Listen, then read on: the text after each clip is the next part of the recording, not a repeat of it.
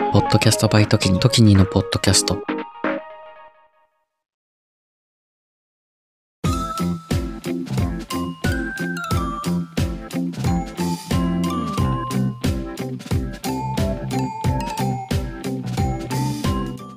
こんばんは。ちょっと社会派な深夜系ポッドキャスト、エモーショナルのロジック、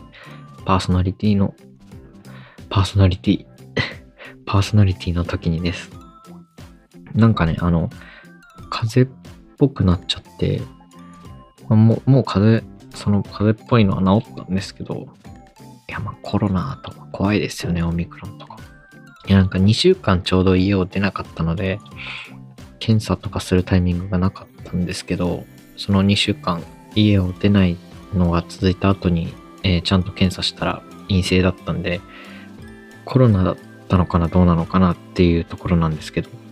なんかそれ以来、気管がすごい弱弱いというか、ずっと咳、咳は出ないんですけど、なんか気管が弱くて、うまく喋れないのが続いてるんですよね、ここ何回か。収録。ちょっと呼吸がうまくいかないというか、ある程度編集でごまかすとは思うんですけど、なんかこういう発声とかがちょっと我慢してるような、なんか泣きそうな発声だったりしてるかもしれません。なんか変だなって思われた方は、まあ、そういうことで、深呼吸とかもできないんですよね。コロナじゃん絶対って。ちゃんと検査しましょうね、皆さん。そう、あのこの前、友達の誕生日会をやって、もうコロナちゃんとかミツちゃんとかそういう話はやめましょう。ここでは。その、友達の誕生日会をやったんですよ。2月。2月の上旬に、ちょうど僕ら友達の中で誕生日同じやつが 2人いて、で、その2人同時に祝えるんですけど、同時に祝って、で、僕も実は2月誕生日で、後半なんですけどね、その誕生日の時にみんなでちょっとサプライズをして、彼らにサプライズしたんだけど、逆サプライズみたいなのもあって、その中の一人が、そういえばお前も誕生日だし、そのそろそろまたちょっと忙しくなって会えなくなるって分かってるからって言って、タンプレくれて、もうめっちゃ感動して、友達がタンプレをくれましたっていう嬉しい話なんですけど、それが、まあ、センスが良くて、フィルムカメラなんですよね。多分そんな、なんか、高級フィルムカメラとかじゃないんですけど、僕がすごい写真撮るの好きで、最近写るんですか使って撮っててっていうのを見てて、この前ね、みんなと遊んだ時に写るんです。で、写真どうしても撮りたくて、コンビニめっちゃ回って、6店舗目ぐらいでやっと見つけたんです。っていうエピソードも、なんか、聞いてくれて、っていうのはあったよねっていうので、もう、フィルムカメラ使えよ、お前。言って、渡してくれて、いや嬉しかったなっていう話ですね。僕はもう、すごい写真撮るのが好きで、かといって、なんかいいカメラ持ってんのかって言われたら別にカメラなんて持ってないんですけど、携帯で写真撮るのが好きで、そのカメラ持ってなくてもみんな携帯で写真撮れるじゃないですか。それこそ。人類、ね、レベルで、ね、みんな写真家ですよね。写真家というか。なんか少しずついろんなものが、限られた人しかできないものがどんどんどんどん一般化されてって、コスパが良くなったりとか、制作費とか安くなったりとかして、どんどん一般化していくっていうのが産業革命からの流れだと思ってて、パソコンとかですね、それこそ、一家に一台、一人一台持ってる時代じゃないですか、今パソコンって。でも、昔はコンピューターっていうのはね、もうめっちゃ、一台あったらすごいよみたいなものだった、だと思いますし、まあスマホとかもそうだし、今ちょうどね、ポッドキャストとかもアンカーさんとかのおかげで随分と一般化してきましたよね。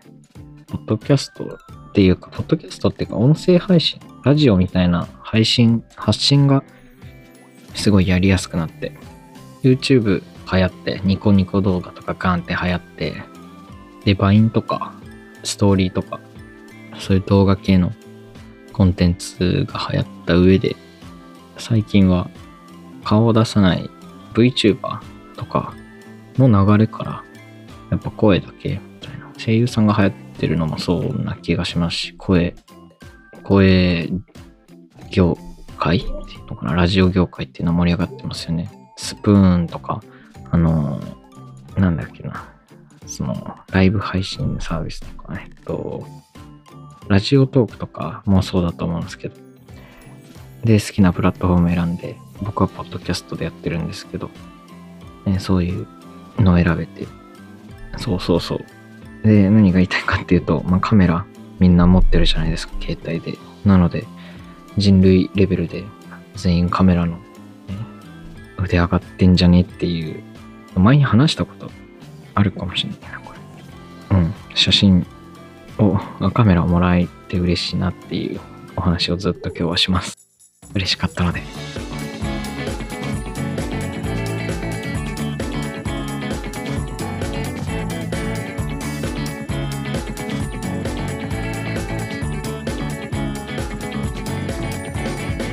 エモーショナルのロジック、エモーショナルのロジック、エモーショナルのロジック、エモさとロジカル、半分ずつのラジオ。モーショナルのロジック。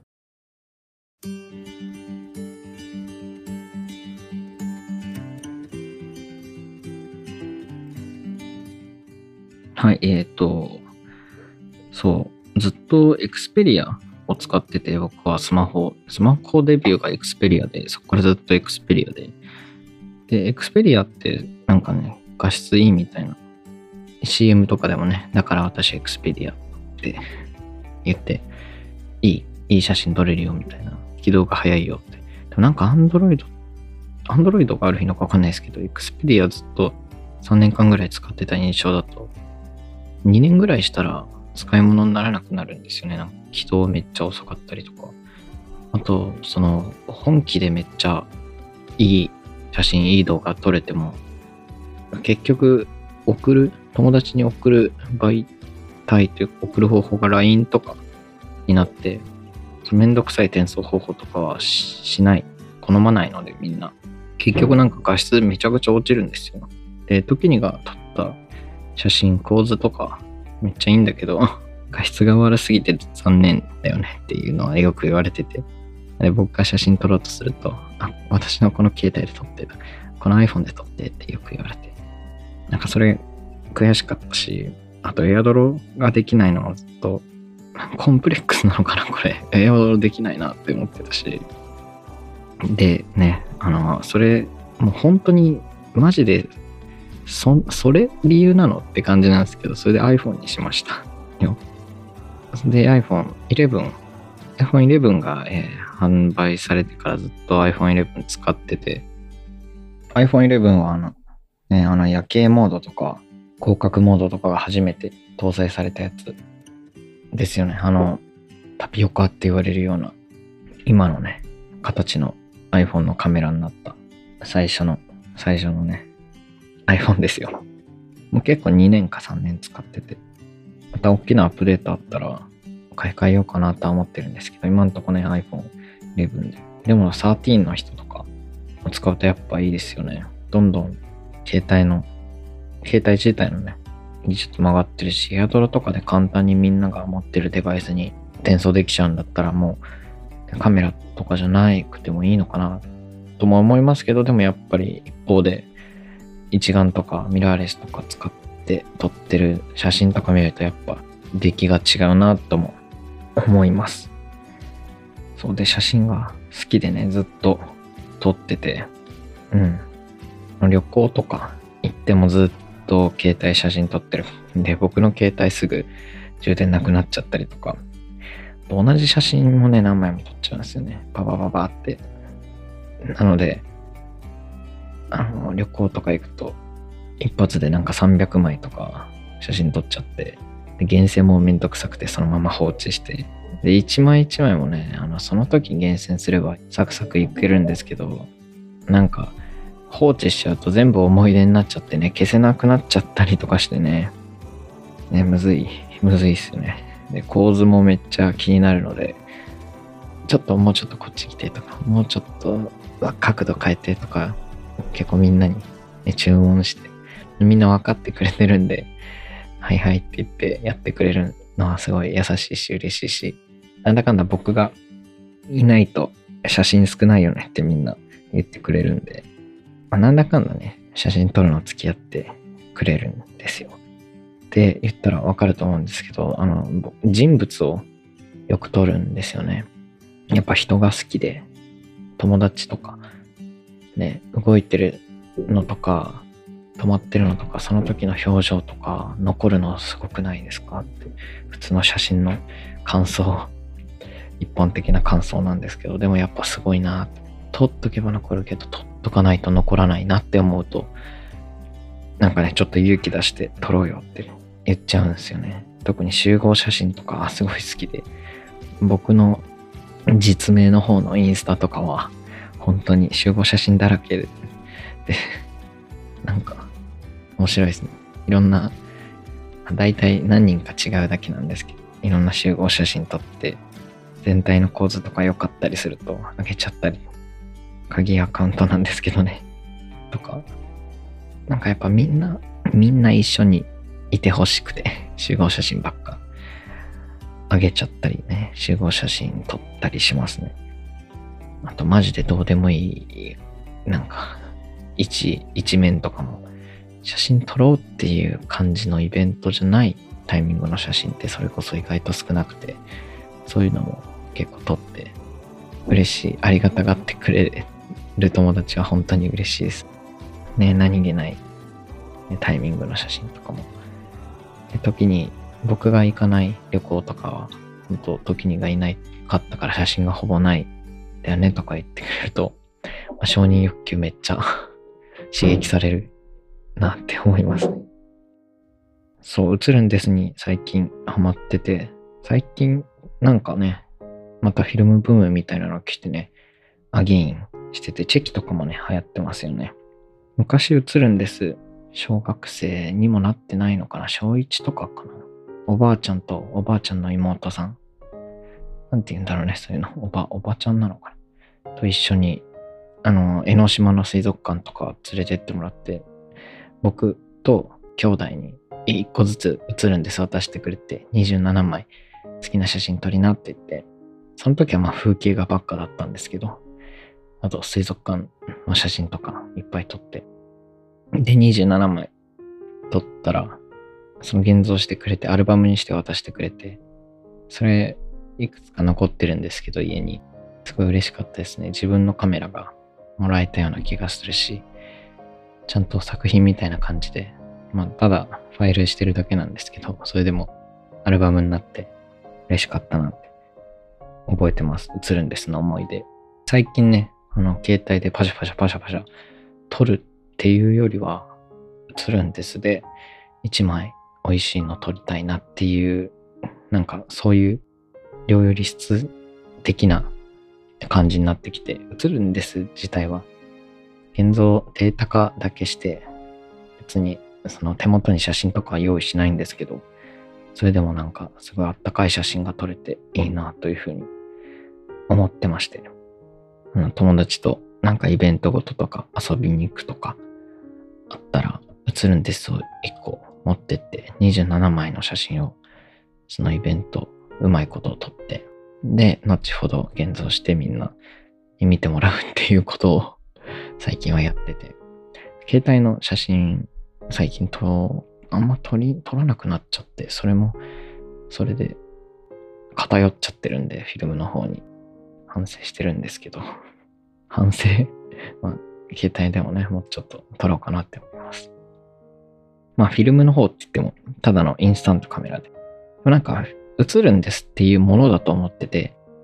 自分はフィルムカメラを扱ってるんだなっていう認識はあんまりなかったんですけどその友達がいつも映るんです僕が買ってきてるの見てで誕生日近いしちょうどいいからっていうのでくれたのがこの今手元にあるんですけど M38 って書いてあるななんだろうね商品名とかわからないカココダック？KODAK って書いてある。まあ基本的に扱い方は映るんですと一緒なんですけど、フィルム変えるの作業あったりとか、なんかまた美味しいですね。タンプレなんで、なんかあんま値段とか、値段とか調べたくないので、調べてないんですけど、これまだ現像してないんですけどね。うん。楽しみですね。27枚。27枚っていいんですよね。36枚組とかもあるんですけど、フィルムって。なんかなかなか取り切るまで時間かかっちゃうし、27枚って結構サクッと取り終えて、サクッとみんなにデータ渡せて、僕も見れて美味しいです。27とか38ってなんでそういう数字なんですかね？技術とかそういう企画とかで決まってるんですかね？調べてみよう。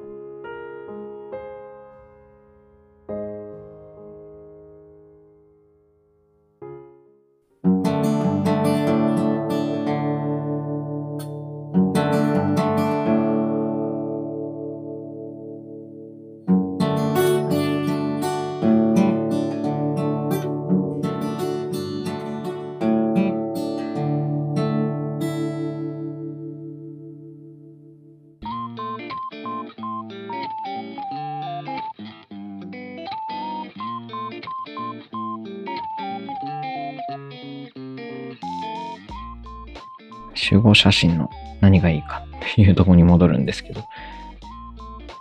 何がいいかっていうよりは僕は好きで、ねみんななんか気まずくて言い出しづらいじゃないですか、写真撮るとかって。それをもう僕が、じゃあみんな言わないなら率先してやるよっていう感じで、まあ、僕は写真が好きなんで撮っときたいし、なのでね、なるべく写真撮ろうよって。よ言うようにしてます。イタリアとスペインに旅行にね、行ったんですけど、卒業旅行でね、その時はもう、ことあるごとに写真撮ろう、写真撮ろうって言って、で結構旅行の計画、計画っていうかなんか企画を僕がやったので、じゃあ時にがね、いなかったら、これは、この計画、この旅行はできなかったし、いいよ、いいよって、写真、写真は撮らせてあげるよって、いっぱい写真ね、撮らせてくれて、優しいなっていう、もう超ウィンウィンなんですけどね。で、動画とかも、友達の動画とか、すごい作るの好きで、Teenager Forever っていう、キングヌーさんのね、歌、楽曲、めっちゃ好きで、あれ、ちょうどいいんですよね。Teenager Forever ってあの、時間が、尺が。で、めちゃくちゃエモいし、Teenager Forever の MV、ミュージックビデオが、それぞれ、キングヌーの4人が100万円だったかな？で、世界行って、で、ボーカルの井口さんは、なんか、フィリピンだっけな？タイだっけな？で、なんか、いろいろ企画やって、で、常田さんは、ウラジオストクかな？で、石油さん、ドラマの石油さんは、新婚旅行かなんか行ってるんですよね。で、ベースの新井さんは、お母さんに車買ってたのかな？確か。そんな感じなんですけど、そのそれぞれの企画をいい感じに、ラフな感じでつなぎ合わせて、で、1枚のミュージックビデオにしてるっていうのがあって、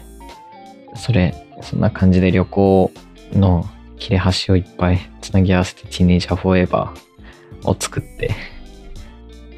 ボーカルの井口さんがタンクトップと赤いあの短パンで走ってるやつ見たことありませんか？ちょっと有名だと思うんですけど、そう。ね、で、まあ、キングのティーネージャーフォーエバーが好きで動画作ったりとかして、っていうのもあってね、なんか完成図を思い浮かべながら写真を撮ったり動画を撮ったりっていうこともありますし、写真の話しかしてないですね。ずっと同じことぐるぐる、ぐるぐる。とにかく本当に嬉しくて、フィルムカメラ映るんですとか、その現像までの時間のタイミングってすごい温めなきゃいけないから、まあ、すぐに結果が見れるわけじゃないし、タイムマシンみたいで、タイムカプセルか、みたいでちょっと、なんか思い出がこの中にフィルムに入ってて、ちょっと時間経たないと見れないってとこもちょっと素敵だし、なんか失敗成功とかしてても、その場で確認できちゃうと、ちょっと完璧主義的なとこがあって、もう、もうちょっとうまい角度で撮ろうとか言っちゃうんですけど、そこのね、一発撮って、で終わりっていう確認はできないっていうところもちょっと僕の性に合ってるというか、何回も確認したりして自分で疲れちゃったりするので、そこもなんかフィルムって性に合ってるなって思ってて、うん。このカメラね、使っていこうかなと思います。映るんですは、なんか値上げしたみたいで、800円とかするのかな ?1400 円とかするんですよね、確か。今、ちょっと値上げして、前までずっと1000円だったんですけど、それが、フィルムだと27枚1000円で、昔の映るんですの価格で買えるから、やっぱ何度も何度も本体、映るんです本体買ってっていうの環境的にも良くないし、フィルムだけ変えて本体はずっと撮ってくっていうのはね、まあ、インスタントカメラじゃなくて本物のフィルム、カメラとして使っていければいいなと思います。高いカメラじゃなくてもね、いい味出るしね。なんか富士とかいうアプリでいい感じのレトロ感とかあるし、最近レトロ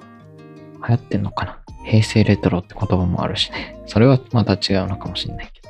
カメラもらって嬉しいから、いっぱい撮りますって話ですね。風景画とかもね、風景とかも撮れる。いいですね。でもやっぱ人ばっかになっちゃうんだろうな。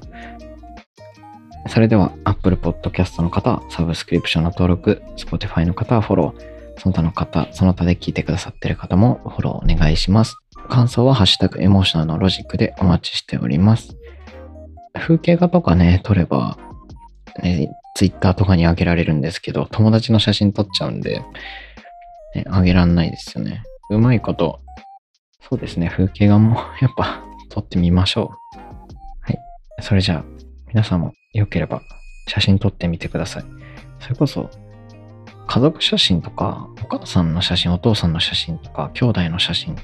おばあちゃんの写真、おじいちゃんの写真って結構なくてね、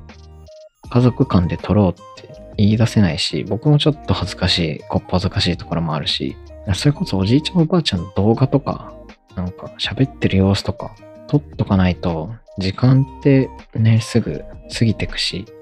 大事なものは積極的に残せれば残したいなっていう思いも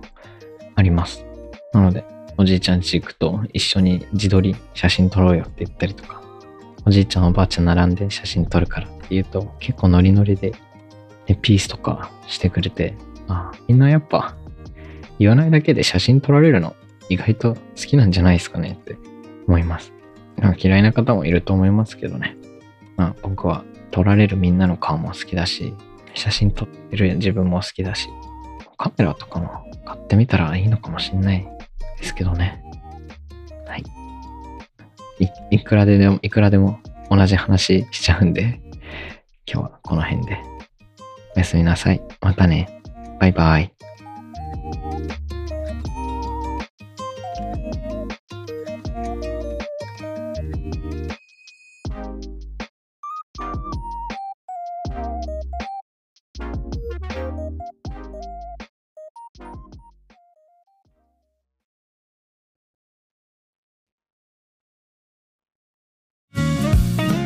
エモーショナルのロジックをお聞きの皆さん、こんばんは。数年後に仕事を辞めて世界一周をしたい僕とキニが各国に詳しめなゲストと一緒に旅を語る世界一周準備系ポッドキャスト地球地元化計画は不定期随時配信中です。番組は概要欄トップの時に総合リンクから、ポッドキャストで一緒に旅しませんか？